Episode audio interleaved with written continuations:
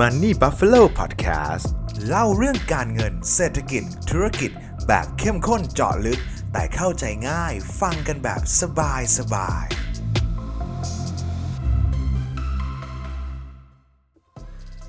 เพื่อนๆ เคยได้ยินคำว่าโฟโมไหมครับโฟโมในการลงทุนก็คือกลัวตกรถ แล้วทำไมการกลัวตกรถถึงเป็นต้นเหตุของการขาดทุนได้อย่างมหาศาล วันนี้เรามีเรื่องพูดคุยกันนะครับ ยินดีต้อนรับทุกท่านนะครับ กลับเข้าสู่รายการ Money Buffalo Podcast นะครับ ตอนนี้นะครับก็เป็นพอดแคสต์ตอนที่ 124 แล้วนะฮะโหผมตกใจตัวเองเหมือนกันนะครับ เพราะว่าปกติผมทำอาทิตย์ละตอนเนี่ยนั่นหมายความว่าผมทำมาแบบ 2 ปีกว่าแล้วนะครับโหพูดอยู่คนเดียวมาตั้งนานนะครับ ทีนี้ครับก็เลยอยากจะประกาศให้หลาย ๆ หลาย ๆ คนทราบแล้วกันนะครับ ว่าเดี๋ยวตัว Money Buffalo Podcast เนี่ยครับผมน่าจะหยุดทำนะครับไป จนถึงที่ EP 125 หรือว่าก็คืออาทิตย์หน้าเนี่ยครับน่าจะเป็นตอนสุดท้ายของซีรีส์ของ Money Buffalo Podcast นั้นนะครับ แต่ว่าไม่ต้องกลัวครับเออเราไม่ได้หายไปไหนนะฮะแต่ว่าเดี๋ยวเราจะมีการปรับเปลี่ยนรูปแบบเล็กน้อยนะครับ เพื่อให้มัน ดียิ่งขึ้นนะครับ เนื่องจากว่าก็ต้องยอมรับว่ามันยูฟโลเราเนี่ยทีมงานก็เติบโตมากขึ้นเรื่อยๆนะครับดังนั้นก็เลยมีไอเดียอะไรต่างๆเนี่ยมากขึ้น เราจะมาในคอนเทนต์ของรูปแบบที่เป็นวิดีโอมากขึ้น เห็นหน้าเห็นตากันมากขึ้นมี production ที่ดีมากขึ้นละกันนะครับแต่ว่าไม่แน่ใจเหมือนกันครับว่าพอปลายทางแล้วเนี่ยการลงทุนเอ้ยโทษครับการลงที่เป็นเสียงอย่างเดียวเนี่ยอาจจะตัดจากวิดีโอแล้วลงเป็นเสียงอย่างเดียวไปด้วยในตามช่องทางอื่นๆไม่ว่าจะเป็น Apple Podcast Spotify อะไรต่างๆ ที่หลายๆท่านฟังอยู่เนี่ยครับก็อาจจะลงช่องทางเหล่านั้นด้วย แต่ว่า หลักที่ผมพยายามมาทำเป็นวิดีโอมากขึ้น ก็คืออยากจะทำ YouTube ให้มันดีขึ้นนั่นแหละครับ เพราะว่าตอนนี้ถ้าเปิดมาใน YouTube ของ Money Buffalo เนี่ยเราก็จะเห็นคอนเทนต์ที่มันเป็นแบบพอดแคสต์เยอะเลยนะครับ มีแต่เสียงแต่ว่าเหมือนเราไม่ได้ใช้พอดแคสต์เอ้ยโทษครับไม่ได้ใช้พื้นที่ของ YouTube ให้มันมีประสิทธิภาพมากพอนะครับมันก็เลยเป็นที่มาที่ไปนะครับว่าเดี๋ยว Money Buffalo Podcast เนี่ยน่าจะหยุดที่แถวตอน 125 ละกันนะครับแล้วก็ยังไงเบื้องต้นก็ขอบคุณทุกท่านนะครับถึงแม้ว่าคนฟังอาจจะไม่ได้เยอะมากเหมือนช่องอื่นๆเขาที่ฟังกันเป็นหมื่นเป็นแสนนะครับแต่ว่าหลายท่านที่เข้ามาคอมเมนต์หลายท่านที่มากดไลค์ในทุกช่องทางรวมๆกันสัปดาห์หนึ่งประมาณหมื่นกว่าครั้งนะครับ ที่พอดแคสต์ผมถูกเล่นไปเนี่ยก็ถือว่าเป็นกำลังใจที่ดีให้กับตัวผมมาโดยตลอดละกันนะครับ แล้วก็หวังว่าในอนาคตจะได้ฟังด้วยกันมาได้พูดคุยกันมาได้คอมเมนต์พูดคุยกันมากขึ้นละกันนะครับโอเค วันนี้นะครับผมก็จะมีอีกเรื่องเรื่องหนึ่งละกันนะครับที่เป็นสาเหตุที่ทำให้นักลงทุนแบบเราๆนะครับขาดทุนเยอะมากนะครับแล้วก็ช่วงนี้เนี่ยใน inbox ของ Money Buffalo เองนะครับ ก็ได้รับคำถามทรงประมาณนี้นะครับ รวมๆประมาณนี้ว่า พี่ทุยหุ้นตัวนี้เหรียญตัวนี้ยังซื้อได้ไหมนะครับ ซึ่งผมเชื่อว่าหลาย ๆ ท่านน่าจะเดาไม่ยากนะครับว่ารายชื่อของหุ้นตัวนั้น หรือว่ารายชื่อของเหรียญตัวนั้นที่เข้ามาถามเข้ามาพูดคุยกันเนี่ยครับจะเป็นชื่อตัวไหน ผมว่ามันก็ต้องเป็นชื่อหุ้น หรือเป็นชื่อเหรียญที่มันอยู่ตามหน้าฟีด Facebook เราโดยตลอดถูกไหมครับ ซึ่งอาการแบบนี้เนี่ยแหละครับมันเป็นอะไรที่อันตราย นะครับอาการแบบนี้เนี่ยในในภาษาทางการตลาดนะกันนะครับหรือภาษาการลงทุนเนี่ยเราจะเรียกว่า FOMO นะครับสะกดง่ายๆเลย F ฟินแลนด์ O M แล้วก็ O นะครับหรือว่าถ้าเกิดในภาษารวมๆเนี่ยเราจะเรียกว่า fear of missing out นะครับก็คือง่ายๆคือกลัวตกเทรนด์กลัวตกรถเนี่ยแหละครับในภาษาลงทุนก็คือกลัวตกรถเนี่ยอออย่างแรกเลยก่อนนะครับว่าเหตุการณ์เนี่ยมันทำพาให้เราขาดทุนได้อย่างไรนะครับก่อนจะไปดูว่ามันพาให้เราขาดทุนได้อย่างไรเนี่ยเราต้องเข้าใจ พื้นฐานของคนเราก่อนนะพื้นฐานของนักลงทุนก่อนว่า มันเกิดอะไรขึ้นทำไมคนเราถึงโฟโมทำไมคนเราถึง fear of missing out ตลอดเวลาแล้วทำไมมันถึงเป็นเหตุให้เราขาดทุนนะครับ อย่างแรกเราต้องเข้าใจก่อนนะครับว่าทุกคนที่เข้ามาลงทุนเนี่ยผมว่า 99.99%นะครับผมเหลือไว้ 0.001%เผื่อใครไม่เป็นแบบนี้นะครับก็คือ เรามักจะเข้ามาในตลาดการลงทุน เพราะความโลภนำมาอยู่แล้วนะครับ ถ้าใครไม่โลภผมเชื่อว่า ไม่น่าจะเข้ามาลงทุน เราก็คงฝากธนาคาร กินดอกเบี้ยจากธนาคารชิวๆใช้ชีวิตไปเรื่อยๆถูกไหมครับแต่ว่าการที่เราขยับพอร์ตเราขึ้นมาจากฝากธนาคารได้ดอกเบี้ย 0.5 1.5%นะครับขึ้นมาเพื่อคาดหวังผลตอบแทนที่ระดับ 10% 15% 20%หรือบางคนหวังเป็นเด้ง 2 เด้งจากเหรียญคริปโตเนี่ยครับเบื้องหลังนั้นมันคือความโลภแน่นอนนะครับ พอเรามีความโลภ ขึ้นมาจากการลงทุนนะครับ แน่นอนว่ามันก็จะทำให้ต่อมที่เรียกว่าต่อมเหตุผลของเราเนี่ยครับน้อยลงไปด้วยนะครับ เพราะว่าในหลาย ๆ ครั้งสิ่งหนึ่งที่สำคัญที่สุดเวลาเราลงทุนจริง ๆ นะครับ มันไม่ใช่แค่เรารู้ว่าเบอร์แค่มีความรู้เรื่องการลงทุนอย่างเดียวเนี่ยในตลาดการลงทุนผมฟันธงเลยนะครับ ว่าไม่รอดนะครับ ไม่งั้นเราจะเห็นนักการเงินที่เก่ง ๆ คนที่เป็นไม่ได้ว่าอะไรคนที่เป็นอาจารย์ลงทุนได้อย่างประสบความสำเร็จ แต่ว่าถ้าเกิดทุกท่านลองย้อนกลับไปดู ตัวอย่างของนักลงทุนที่ประสบความสำเร็จนะครับเขาอาจจะไม่ได้เริ่มต้นจากฝั่งไฟแนนซ์ด้วยซ้ำนะครับ แต่ว่าอีก part หนึ่งที่เขาทำได้ดีเลยคือเรื่องของจิตวิทยาการลงทุนเรื่องของเทคนิคการลงทุนเรื่องของเข้าใจสภาวะตลาดเข้าใจตัวเองนะครับไอ้พวกเนี้ยครับมันทำให้เขาทำกำไรได้อย่างต่อเนื่องนะครับเหตุผลที่ผมพูดแบบนี้ก็เพราะว่าความรู้ทางด้านการเงินที่เอามาลงทุนนะครับ มันอาจจะไม่ได้เป็นเส้นตรงเป็นเส้น linear ขึ้นไปว่าเฮ้ยกำไรบริษัทเพิ่มหุ้นต้องวิ่งสิกำไรบริษัทตกหุ้นต้องตกสิ ถูกไหมครับ หลาย ๆ ครั้งเราเห็นว่า เฮ้ย หุ้นบางตัวเนี่ยกำไรลดลงกำไรติดลบมากขึ้นทำไมมันขึ้นไปได้เนี่ยแล้วหลาย ๆ ครั้งที่เวลาเราเราดูหุ้นดูอะไรแบบนี้ครับ มันก็จะเห็นเลยครับว่า เราจะไปดูหุ้นตัวที่บวกเยอะๆ หลายๆ ครั้งเราก็ไม่ได้ดูพื้นฐานของบริษัทได้ซ้ำนะครับว่า เฮ้ยบริษัทตัวเนี้ยทำอะไรทำไมมันถึงปรับขึ้นมาได้ เหรียญตัวนี้ทำอะไร มันทำอะไรทำไมเราถึงต้องถือเหรียญตัวนี้ ดีมานของเหรียญนี้ทำไมถึงเพิ่มขึ้นทำไมราคาถึงวิ่งนะครับ ดังนั้นเนี่ยครับเมื่อเวลาเรารู้สึกว่าเรา FOMO เรารู้สึกว่า เฮ้ยเราเห็นคนโพสต์กราฟโพสต์กราฟลง Facebook โพสต์กราฟลง Twitter โพสต์กราฟลงกลุ่มต่างๆเดี๋ยวนี้โลกของออนไลน์เนี่ยผมเชื่อว่าใครก็ตามที่ลงทุนอะเล่นโซเชียลมีเดีย 99%แน่นอนครับ แล้วเราก็จะเห็นเพื่อนๆ ตามกลุ่ม เพื่อนๆ เราในเพจ Facebook ใน Story IG ใน Story Facebook โพสต์อวดกำไรกันนะครับ โดยเฉพาะในช่วงที่ผ่านมาเนี่ยผมเชื่อว่าไม่มีใครไม่เห็นกราฟของ SAND ไม่มีใครไม่เห็นกราฟของกาล่าไม่มีใครไม่เห็นกราฟของ ENJ ถูกไหมที่มันปรับตัวขึ้นมาเท่า 2 เท่าแล้วเป็นกระแสมากๆไอ้ไอ้พวกนี้มันก็จะเป็นเหรียญที่มันได้ผลประโยชน์จาก Metaverse นะครับ พอ Facebook ประกาศ Metaverse พวกเหรียญพวกนี้วิ่งรอเลยนะครับ เราจะเห็นได้ว่า อย่าเอออย่างที่ผมเคยพูดไปว่าเมตาเวิร์สจริง ๆ แล้วเนี่ยเรายังห่างไกลกับสิ่งสิ่งนั้นมาก ๆ นะครับ แต่ตลาดการลงทุนมันคือตลาดแห่งความคาดหวังนะครับ คือมันจะคาดไปก่อน แล้วก็เล่นกันไป ราคาวิ่งมีคนกำไรมีคนขาดทุนกันไปนะครับ หรือว่าบางทีเราลุยความรู้สึกว่าเฮ้ยเราเห็นคนอื่นเขาได้อะ ได้เยอะจังเลยอะบางทีเรารู้สึกว่าเฮ้ยเราอยากได้บ้างเนี่ยแหละครับความรู้สึกโฟโมความรู้สึกกลัวตกรถทั้งนั้นเลยนะครับพอเรามีความโฟโมเยอะๆนะครับเราก็จะมีเรื่องของอารมณ์เข้ามาแหละมากกว่าเหตุผลแน่นอนครับ เราจะรู้สึกว่าเออเดี๋ยวมันก็ไปต่อเดี๋ยวมันก็วิ่งต่อเห็นไหมเนี่ยกราฟมันขึ้นมาสวยมากมันวิ่งไปอีกเดี๋ยวมันก็วิ่งไปอีก มันวิ่งขึ้นมา 200%แล้วถ้ามันไปอีก 200%นี่ขัดโอ้โหเราเสียโอกาสมากมายเลยนะครับ ที่นี้ครับพอเวลาเรามีอารมณ์แซงเหตุผลมากขึ้นไปเรื่อยๆนะครับ ถ้าเรามองหลักการการลงทุนเชิงพื้นฐานนะครับ เราจะเทียบมูลค่าเปรียบเทียบกับราคาเสมอ เวลาราคาวิ่งครับ มันจะวิ่งหนีห่างมูลค่าไปเรื่อยๆ ไปเรื่อยๆ ไปเรื่อยๆ นะครับ ดังนั้นหมายความว่าเมื่อเวลาตลาดมัน correct ลงมาแรงๆ นะครับ แล้วมูลค่าไม่ได้ปรับตามขึ้นไป ตามที่คาดหวังไว้ แกลบที่เราโอกาสที่จะขาดทุนหรือว่าติดดอยเนี่ย มันจะกว้างมากนะครับ มันจะกว้างแบบกว้างสุด ๆ ไปเลยนะครับ ดังนั้นมันเลยเป็นเหตุผลว่าทำไมการโฟโมแล้วเราไปเข้าตอนที่ราคาดีดมากๆ ลิงมาก ๆ วิ่งขึ้นไป 10 20เสร็จแล้วเราไปจั่วหัวมาเลยเนี่ย โอกาสขาดทุนนะครับ เวลาขาดทุนที่ขาดทุนเจ็บมากๆนะครับ แล้วบางทีการขึ้นไปแบบสูง ๆ มากๆครับ ตามหลักการการลงทุนแล้วครับ เวลากราฟมันวิ่งขึ้นมาเยอะๆ มันมีคนที่ต้นทุนต่ำกว่าเรา ถูกไหมครับ ไอคนที่ต้นทุนต่ำกว่าเราพวกเนี้ยครับ ก็พร้อมที่จะเท ขายใส่เรานะเพราะอย่าลืมว่าตลาดการลงทุนเนี่ยประกอบไปด้วยคนหลายหมื่นหลายแสนหลายล้านคนนะครับเราไม่สามารถเดาใจได้เลย ทุกคนไม่ได้คิดเหมือนเราว่าเฮ้ยเรามองว่าหุ้นนี้น่าจะไป 100นะตอนนี้อยู่ 50 ยังไงก็น่าจะไปแต่อย่าลืมนะครับหุ้นตัวนี้วิ่งมาจาก 5 บาท คนที่ต้นทุน 5 บาท มาขาย 6 70เนี่ยเขากำไร 10 เด้ง 12 เด้งแล้วอะเขายินดีเทเทขายทันทีเลยนะครับ พวกกลุ่มเก่งกำไรพวกนี้เทได้ก่อน แต่ถ้าเราไปเข้าช้านะครับ ทุนเราแพงกว่า เวลาตลาดย่อเนี่ยเราจะเจ็บมากกว่า แต่คนที่เขากำไรจากข้างล่างขึ้นมาเขาเฉยๆเขาชิวๆถูกไหมครับว่า สถานะหรือโพซิชันมันแตกต่างกันนะครับหรือว่าบางทีผมก็รู้สึกว่าการที่เราโฟโมเนี่ยอาจจะเป็นแค่เพราะว่าเราคันมือเฉยๆก็มีนะฮะหลายๆครั้งผมก็เป็นแบบว่า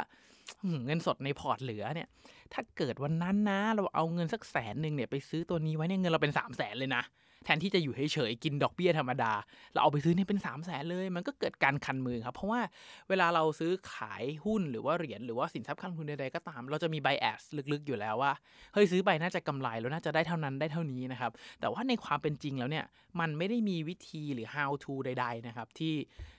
เราสามารถทำกำไรได้แบบ 100%นะครับ การลงทุนที่ได้ 100%ไม่มีจริงนะครับ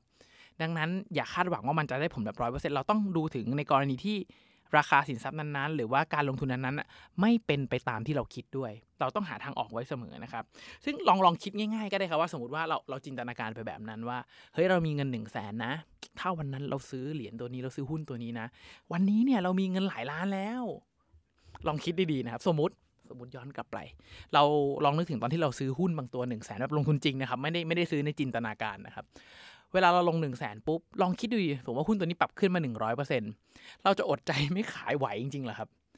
ส่วนใหญ่แล้วเนี่ยเวลาถ้าเราเป็นนักเทรดนะครับที่ไม่ได้ดูพื้นฐานดูอะไรมากเนี่ยส่วนใหญ่กำไรมาถึงระยะหนึ่งเนี่ยเรามักจะมีแบ่งไม้ขายออกมาอยู่แล้วเพื่อทำกำไรแล้วก็อาจจะ stop loss หน้าทุน เพื่อสมมติว่าถ้าตลาดผันผวนลงมาหน้าทุนปุ๊บอย่างน้อยเรากำไร 50%ที่เราขายไปแล้วถูกไหมครับ น้อยคนมากๆนะครับ ผมใช้คำว่าน้อยคนมากๆ ถ้าเราทำระบบเทรดจริง ๆ แล้ว เราจะถือ 1 0 0 0 0แบาทแล้วแบบ อ๋อ ถือไปเลยจนมันเป็น 10 ล้าน 20 ล้านถือไปเลย โอกาสน้อยมากๆเรามักจะมีการลินขายตลอดทาง ไม่งั้นมันไม่มีคำว่าขายหมูขึ้นมาเกิดในวงการหรอกครับ เพราะว่าเวลาเราลงทุนเนี่ยเราไม่รู้อนาคตจริงๆครับว่ามันจะวิ่งไปเท่าไหร่ หรือว่าคอนเทนต์ช่วงนี้ที่ผมเห็นบ่อยมากเลยครับก็แบบพวกบิตคอยพวกเอ่อดอชคอยชิบะนะครับ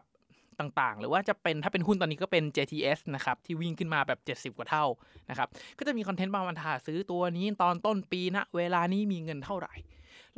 ตลอดระยะเวลา 11 เดือนเนี่ยครับถ้าใครแบบลงทุนมาโดยต่อเนื่องนะลองคิดดูว่าเราซื้อซื้อขายขายกี่รอบพอร์ตเทรดของเราครับพอร์ตถือก็ตามครับ มีอะไรที่มันเกิดขึ้นในปีนี้บ้างทั้งตัวเลขเงินเฟ้อที่เพิ่มขึ้นทั้งการปรับพอร์ตสัดส่วนการลงทุนต่างๆ ทุกอย่างมันเกิดขึ้นใน 1 ปีเนี่ยครับเยอะมากนะครับดังนั้นการที่เราจะถือข้ามยุคข้ามสมัยโฮมาได้จริงๆเนี่ยน้อยคนมากๆครับที่จะทำได้เวลาราคามันผันผวนอย่างสมมุตินะครับว่าตอนนั้นใครถือสมมติอะบิตคอยน์ก็ได้ครับ ต้นปีราคา 1 ล้านนะครับถ้าใครถือยาวมาได้ตอนนี้คือกำไรนะครับ แต่อย่าลืมนะครับ มันมีช่วงเวลาที่ตลาดมันย่อแบบ ย่อแบบขาปวดเลยครับ ย่อแรงมากนะครับตอนช่วงเขาเรียกว่าจะเออในภาษาการลงทุนเขาจะเรียกว่าพฤษภาเทอร์มินนะครับ คือมันย่อแรงมากๆนะครับ ถ้าตอนนั้นเนี่ยตอนเดือนพฤษภาเนี่ยราคาไปทำ high ที่แถวแถวเออสักครู่นะครับผมเปิดกราฟเลยแล้วกันนะราคาไปทำ high แถวหกหมื่นสี่นะครับหกหมื่นสี่หกหมื่นห้าแล้วก็ย่อลงมาห้าสิบเปอร์เซ็นต์เหลือสามหมื่น ในระยะเวลาแค่ 2 เดือนนะครับสเดือนนั้นคือเป็นช่วงที่ตกอับของตลาดคริปโต แล้วก็เพิ่งจะกลับมาเด้งขึ้นมาทำไฮใหม่ได้ด้วยประมาณแถวๆเดือน 11 เดือน 12 นี่เองนะครับดังนั้นในช่วงที่มันเป็นเหวลึกยี่ห้าสิบเปอร์เซ็นต์เนี่ยลองคิดถึงจิตใจเวลาเราลงทุนจริง ๆ นะครับ มันไม่ได้ง่ายเหมือนแค่ตาเห็นเพราะว่าอันนี้มันกราฟมันเฉลยแล้ว แต่ลองคิดดูว่าพอเราคิดว่ามันเกิดเหตุการณ์แบบนี้ได้เวลาเราลงทุนจริงๆหนึ่งแสนบาทใส่เข้าไปครับ สมมติแสนหนึ่งไปแสนห้าผมเชื่อว่าร้อยเปอร์เซ็นต์ผมว่าเก้าสิบเก้าเปอร์เซ็นต์เลยครับว่า มันต้องมีคนขายออกมาแบ่งขายออกมาเพื่อรับรู้กำไรนะครับ เราจะไม่กำไรทิปกันเวลาเราลงทุนถูกไหมครับ แล้วที่เหลือเราก็ปล่อยเลทโปรฟิตลันไปถึงสัญญาณขายเราค่อยขายถูกไหมฮะ ดังนั้นเนี่ยตลอดเวลาอย่างเช่นอันนี้คือแค่ปีเดียวนะครับ ลองคิดถึงว่ามันจะมีคอนเทนต์บางอันที่ผมเห็นก็คือ แล้วมันเป็นการยั่วกิเลสมากๆเลยอย่างเช่น ถ้าเราซื้อบิตคอยตอนที่มันปี 2009 นะครับตอนนี้เรามีเงินเท่าไหร่ ก็บิตคอยหลักแบบเป็นเซนนะครับ เป็นสตางค์ไม่ใช่บาทหนึ่งด้วยซ้ำนะครับ หรือว่าตอนนั้นโหบิตคอยน์ราคาหนึ่งเหรียญเองเมื่อปี 2009-2010 ถ้าตอนนี้เราถือได้นั้นเรากำไร 60,000 เด้ง ผมแบบเดี๋ยวนะ ในช่วงเวลานั้นบิตคอยน์เนี่ยครับมันมันยังมันเรียกว่าสกุลเงินแทบยังไม่ได้อยู่ในวงจำกัดมากๆ อยู่ในคนที่เนิร์ดมากๆ เมื่อก่อนมีข่าวจ่ายไม่รู้กี่สิบกี่ร้อยบิตคอยน์เพื่อซื้อพิซซ่าหนึ่งถาดนะครับ เราลองนึกถึงว่าตอนนั้นมันอยู่แบบนั้น แล้วตอนนี้คือทุกคนได้การยอมรับมีเงินจากกองทุนเข้าไปเนี่ย การที่เราจะโฮข้ามยุคข้ามสมัยแบบนั้นได้มันไม่ใช่เรื่องง่ายเลยนะครับ ดังนั้นเนี่ยถ้าถามผมผมว่า FOMO เนี่ยเป็นความอันตรายมากๆ คือเราจะเข้าไปโดยที่ใช้เหตุผลและไม่ ใช้เหตุผลน้อยมาก แต่ใช้อารมณ์นำว่าเราอยากได้ past performance ที่มันเคยทำมา ลองคิดง่ายๆก็ได้ค่ะว่าอะมีนับตั้งแต่นี้ไปบิตคอยน์จะวิ่งขึ้นไปร้อยเด้งครับ จากหกหมื่นเหรียญเนี่ยจากสี่หมื่นเหรียญห้าหมื่นเหรียญเนี่ยขึ้นไปแบบร้อยเด้งก็คือแสนเนี่ยหลักห้าแสนเหรียญหนึ่งล้านเหรียญเนี่ยครับ ผมว่ามันยากกว่าตอนในอดีตที่เคยทำมามาก ๆ เพราะว่าพื้นฐานต่างๆ มันเปลี่ยนไปแล้ว คนรู้จักมากขึ้น holder ที่ถือบิตคอยน์ก็เริ่มเยอะขึ้นนะครับ ดังนั้นมันภาพมันไม่เหมือนกันนะครับ ดังนั้นถ้าผมรู้สึกว่า ให้เป็นวัคซีนไว้แล้วกันนะ ถ้าเกิดใครที่รู้สึกว่าแบบ FOMO อยู่รู้สึกว่าอยากได้ แต่เราไม่รู้จักตัวนั้นเลยนะ เรารู้จักแค่ชื่อย่อนะครับ อย่าซื้อเลยครับ ผมขอร้อง เพราะว่าถ้าซื้อแล้วมันวิ่งต่อ ไม่ได้หมายความว่าเราจะกำไรด้วยนะครับ ตอนที่เราวิ่งต่อ มันวิ่งไปสิบเปอร์เซ็นต์ยี่สิบางทีเราก็โลภถูกไหมครับ ถือไปต่อ อย่างกาล่านี่ชัดมากนะครับ ตอนที่ตอนที่ตัวกาล่าวิ่งขึ้นมานะครับ ผมพูดเป็นหน่วย USD แล้วกันนะครับ วิ่งขึ้นมาจากแถวๆแบบ หลัก 0.08อะประมาณ 0.1 ดอลแล้วกันนะครับ ประมาณนี้ 0.1 ดอลนะครับ วิ่งมาแบบ 0.8 ก็คือ 8 เด้งในระยะเวลาแค่กี่วันนี่ครับ 1 2 3 4 5 6 7 8 9 10 11 2 อาทิตย์ขึ้นมา 800%นะครับ มันก็เลยเป็นโฟโมที่อยู่ใน Facebook มาแล้วนะเวลานี้จากไฮเดิมนะครับ ตอนนี้ย่อลงมาประมาณ 50%ประมาณนะครับประมาณ 40%เนี่ยคนดอยกันเพียบแน่นอนครับ ใครเล่นฟิวเจอร์นี่คือโดนปิดพอร์ตแน่นอน ดังนั้น ให้ลงทุนในสิ่งที่เรารู้ครับ อย่าไปเขาเรียกว่าอย่าไป FOMO ในสิ่งที่คนอื่นเขาได้แล้ว บางครั้งนะครับเวลาที่เราเห็นเขาโพสต์กำไรเนี่ยผมย้ำเสมอว่า ตอนที่เขาขาดทุนเขาไม่มาโพสต์อวดอวดเราหรอกครับ น้อยคนว่าที่แบบเชี่ยวันนี้ขาดทุนเยอะจังเลย เราอยากจะโชว์เพื่อนว่าเราขาดทุนเยอะ น้อยคนมากๆครับ เพราะว่าการขาดทุนมันไม่เซ็กซี่ การกำไรมันรู้สึกว่าเราเก่งเราอะไรมากกว่านะครับ ซึ่งผมกล้าฟันธงว่าคนที่เป็นนักลงทุนจริงๆกำไรหนักจริงๆเนี่ย ไม่ค่อยโพสโชว์กำไรหรอกครับ นอกจากนั้นนานที่จะโพสสอนยาวๆเนี่ย แล้วนักลงทุนที่เก่งจริงหลาย ๆ ท่านที่ผมรู้จักเนี่ยไม่ค่อยมาโพสกำไรแบบโชว์กันมากมายนักนะครับคนไหนคนที่โชว์กำไรผมเห็นว่ากำไรทิปก็เยอะ เวลาขาดทุนก็เงียบนะครับบางคนพอร์ตแตกไปหลังจากที่กำไรเยอะ เพราะว่าเวลาเรากำไร 1 ไม้ 2 ไม้ 3 ไม้ติดกันเนี่ย มันจะเกิดไบแอดเกิดความฮึกเหิมใจ แล้วมันก็จะอยากลงทุนต่อลงทุนต่อไปเรื่อยๆนะครับดังนั้น ถ้าเกิดถามผมว่าวิธีการแก้โฟโมสำหรับตัวผมแล้วกันนะครับ ที่ถามว่าตอนนี้มีโฟโมบ้างไหมก็มีนะครับ โดยเฉพาะตลาดเหรียญคริปโตเนี่ยโอ้โหการเพื่อนผมได้กัน 10x 20x เด้งนะครับ รวยกันไปออกรถออกอะไรกันไปเนี่ยถามว่าผมอิจฉามันก็อิจฉานะครับในแง่หนึ่งมันก็มีอารมณ์โฟโมบ้างเหมือนกันอยากได้บ้างเหมือนกันนะครับ แต่ว่าทุกๆครั้งที่ผมโฟโมทีไรครับผมก็ยอมรับเลยครับว่าผลตอบแทนจากการโฟโมครั้งนั้นไม่ได้ ไม่ได้ดีมากนะครับ แล้วก็ต่อให้มันได้กำไรมันก็ไม่ได้ได้ได้แบบ10เด้ง20เด้งเพราะเราไม่รู้จักสิ่งที่เรากำลังลงทุนมากพอนะครับ ลองคิดง่ายๆว่าเราจะถืออะไรข้ามยุคข้ามสมัยข้ามเป็นปีๆได้เนี่ย เราต้องรู้จักสิ่งนั้น แล้วเรามั่นใจสิ่งนั้นในการถือพอสมควรเลยนะครับ ไม่ใช่รู้จักแค่ชื่อย่อแล้วกล้าถือแน่ๆดังนั้นประการแรกเลยครับ ที่ผมมักจะแบบบอกกับตัวเองนะครับ ผมบอกกับตัวเองเสมอว่าเพื่อกันตัวเองโฟโมนะผมจะบอกกับตัวเองว่าเฮ้ยโอกาสในโลกการลงทุนอะมันมีเสมอแหละ มันมีมาเรื่อยๆนะครับง่ายๆเราลองเปิด top gainer ในตลาดหุ้นก็ได้ เราจะเห็น top gainer ที่บวก 10% 20% 30% ceiling ทุกวัน ถูกไหมครับ ถ้าเราไปเปิด CoinMarketCap แล้วดู top gainer 24 ชั่วโมง มันก็จะมีเหรียญที่วิ่งกระจุยกระจายทุกวันนะครับดังนั้นจะเห็นได้ว่าเราตกรถคันนี้ไม่ได้หมายความว่ารถคันหน้าเราจะขึ้นไม่ทัน ถ้าถามผมสิ่งที่ดีที่สุดเวลาเราเข้าลงทุนนะครับ อย่าเข้าตอนที่มันพุ่งแล้ว แต่ให้เข้าตอนที่มันระยะสะสม ตอนที่มันค่อย ๆทำฐาน แล้วให้มีเราก่อนมันพุ่ง อันนั้นคือโพซิชันที่ดีที่สุดนะครับ หรือว่าถ้าเกิดมันพุ่งไปแล้ว ก็รอมันพักฐานรอมันย่อตัวปรับลงมามีวอลุ่มบางลง แล้วเข้าตรงที่แนวรับแนวต้านมันกันไปนะครับ มันจะช่วยทำให้เราปลอดภัยมากขึ้นอย่าไปเข้าตอนที่มันแทงขึ้นไปนะครับ โอกาสดอยสูงมากนะครับ แล้วก็ผมเชื่อว่าโอกาสเมื่อโอกาสมันมีนะครับ การที่เราจะคว้าโอกาสนั้นได้หรือไม่ได้นะครับ บางทีมันก็วัดกันที่เรื่องของความรู้เรื่องของทักษะ ผมบวกเรื่องของโชคไปหน่อยแล้วกันนะครับ บางทีความรู้กับทักษะเราพร้อมแหละแต่โชคยังไม่มาก็ต้องรอ นะครับ ดังนั้นมันเรียงไม่ได้นะครับ เป็นนักการที่เป็นนักลงทุนสิ่งหนึ่งที่ทำยากที่สุดนะครับ ก็คือการรอให้เป็นครับ หลาย ๆ ครั้งผมรออย่างตอนนั้นถ้าเกิดใครฟังมันนี่บัฟฟาโลพอดแคสต์มาเรื่อยๆครับพอดแคสต์ตอนแรก ๆ เนี่ยผมจะแนะนำเรื่องของการถือทองคำตอนที่ทองคำอยู่ประมาณพันหนึ่งพันสองพันสามผมจำได้ตอนที่ผมแนะนำเนี่ยมันอยู่ประมาณพันสองห้าสิบแล้วราคามันลงไปพันหนึ่งด้วยนะครับ ผมก็ยังบอกว่าผมว่าน่าถั่วนะ แล้วกว่ามันจะเจอแบบโควิด ผมก็ไม่รู้มันจะมาหรอครับ มันอาจจะฟลุกก็ได้ แต่ว่ากว่าทองมันจะวิ่งขึ้นมาแตะพันแปดพันเก้าขึ้นมาสามสี่สิบเปอร์เซ็นต์ได้เนี่ยผมรอประมาณสองปีกว่านะครับ กว่ามันจะให้ผลตอบแทนผมแค่ 40% 50%อย่างที่ทุกท่านเห็นอย่างที่ผ่านมาเนี่ยก็รอถึง 2 ปีนะครับกว่าจะเห็นผลกำไรนะครับดังนั้นการรอให้เป็นเนี่ยเป็นสิ่งที่สำคัญมากนะครับ ผมเชื่อว่าหลาย ๆ คนหลาย ๆ ท่านที่ลงทุนเนี่ยรู้สึกว่าซื้อปุ๊บอยากกำไรเลย อยากได้กันเดี๋ยวนั้น อยากได้ทันทีซื้อเช้าขายบ่าย นะครับในความเป็นจริงมันไม่ได้ง่ายขนาดนั้นนะครับเพราะว่าตลาดการลงทุนเนี่ยมันค่อนข้างกว้างมาก พอกว้างมากเราเดาใจคนหมื่นคนแสนคนไม่ออกหรอกครับ แต่เรารู้แค่ว่าเทรนด์มันจะไปข้างหน้า ความผันผวนระหว่างทางเป็นเรื่องเล็กน้อยนะครับเราจะต้องเข้าใจสิ่งที่เราลงทุนให้มากที่สุดครับ อย่าไปโฟโมถ้าโอกาสนั้นเราไม่พร้อม เราไม่มีความรู้ทักษะมากพอโชคมาแล้ว แต่ทักษะไม่ได้คว้าไม่ไหว ก็ต้องปล่อยมันไปครับ แล้วก็ยอมรับว่าวันนี้เรายังไม่พร้อม เรายังไม่พร้อมที่จะ รับเงินก้อนนี้นะครับเพราะผมเชื่อว่าเงินเนี่ยมันลอยอยู่ในอากาศเนี่ยแหละครับแต่เราจะคว้ามันได้เมื่อเรามีความสามารถมากพอและโชคมาถึง เงินผ่านตรงหน้าเมื่อไหร่เรามีความสามารถเราคว้าได้ แต่ถ้ามันยังไม่ผ่านมาเราก็คว้าไม่ได้ครับต้องยอมรับกฎข้อนี้นะครับแล้วก็อีกเรื่องหนึ่งที่ผมมักจะบอกกับตัวเองเลยครับก็คือเรื่องตลาดการลงทุนมันไม่ปิดไปไหนแล้วครับ มันจะอยู่กับเราไปเราจนวันตาย แล้วมันก็จะมีตลาดใหม่เปิดขึ้นเรื่อยๆนะครับ บางคน ซื้อขายรีบมากจนเหมือนว่าพรุ่งนี้จะเป็นวันสุดท้ายของตลาดนะครับ ผมอยากจะบอกว่าเมื่อ7ดแปปีที่แล้วผมก็เคยรีบแบบนั้น แล้วมันก็พรูฟมาแล้วว่ามันไม่ได้หายไปแถมยังมีตลาดคริปโตเข้ามาอีกนะครับ ดังนั้นไม่ต้องรีบครับ ตลาดอยู่กับเราโอกาสมีเสมอนะครับ แล้วก็อีกเรื่องหนึ่งที่ผมอาจจะแนะนำเลยคือ ก่อนการลงทุนทุกครั้ง ผมอยากให้ทุกคนมีระบบการลงทุนของตัวเองครับ ระบบการลงทุนนี่ถ้าพูดแบบง่าย ๆ แต่ว่ามันยากนะครับ ก็คือ เมื่อเราจะซื้อหุ้นหรือซื้อสินทรัพย์อะไรสักอย่างซื้อเหรียญอะไรสักตัวเนี่ยเราต้องรู้ว่าเราซื้อเพราะอะไร และซื้อปุ๊บจะขายเมื่อไหร่ จะคัดลอสจะขายแบบคัดลอสหรือจะขายแบบเทคโปรฟิตเมื่อไหร่ ถ้าเรามีแผนการลงทุนที่ชัดนะครับชัดว่าว่าเฮ้ยถ้าเราเข้าที่ 10 บาท 13 ขายทิ้งหมด ถ้าตกมาเอ่อ9.5 คัด อย่างเงี้ยเราจะเห็นได้ว่าเวลาอยู่หน้างานจริงๆเนี่ยเราจะไม่ลีไม่ลนไม่ลุกไม่โลกไม่อะไรเลยนะครับ เราจะมีแผนอ๋อลงมาแล้วคัดถ้าขึ้นไปขายเทคโปรฟิตทางกำไรอ๋อขึ้นไป 13 ขาย 70% 30%ปล่อยรันโปรฟิตไป แล้วถ้าเกิดมันมีการย่อ indicator บอกว่าให้ขายมีเออมี sell สัญญาณก็ค่อยขายนะครับเหมือนกันครับถ้าใครเล่นสายพื้นฐานก็ประเมินมูลค่าออกมาหุ้นตัวนี้น่าจะอยู่ที่ 25 ตอนนี้ราคา 12 ซื้อแล้วเราก็ประเมินมูลค่าใหม่เมื่อมีงบออกมาหรือมีข่าวอะไรแรงๆออกมากระทบนะครับ ก็ ค่อยขายมันออกไปนะครับ เพราะว่าไม่ว่าจะเป็นเทคนิคหรือจะเป็นพื้นฐานนะครับ เทคนิคก็ไม่ร้อยเปอร์เซ็นต์ถ้าใครใช้เทคนิคเทรดน่าจะรู้อยู่แล้วว่าเราต้องกำหนด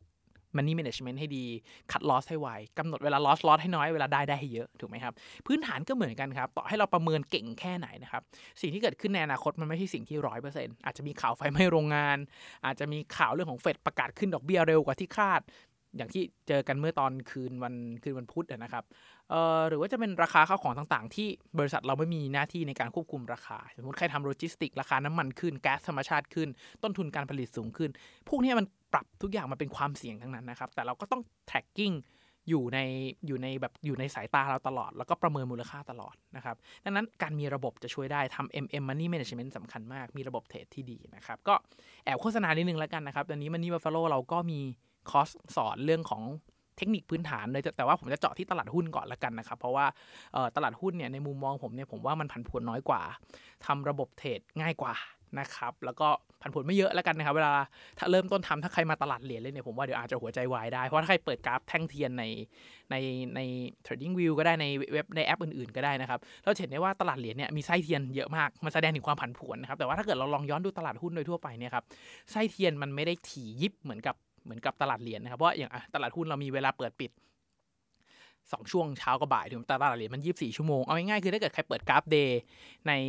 ในตลาดหุ้นมันมี1แท่งถูกไหมครับ แล้วตลาดเหรียญเนี่ยมี1แท่งเหมือนกัน แต่ถ้าย่อยเป็น 4 ชั่วโมงนะครับ ตลาดหุ้นไทยบ้านเราจะมีแค่ 2 แท่งสำหรับ 4 ชั่วโมงต่อ1วันนะครับ แต่ตลาดเหรียญจะมี 6 ชั่วโมง เพราะมันไม่มีเวลาปิดนะครับ ดังนั้นมันจะเป็นคนละภาพคนละรายกันผมก็เลยแนะนำว่าเริ่มต้นที่ตลาดหุ้นก่อนถ้าใครอยากเทรดอยากจะอะไรเนี่ยครับถ้าใครอยากเริ่มต้นเทคนิคทาง Money Buffalo เรามีคอร์ส ปิดสอนสำหรับมือใหม่เลยนะครับ สอนเทรดสอนทำเลยนะครับ ก็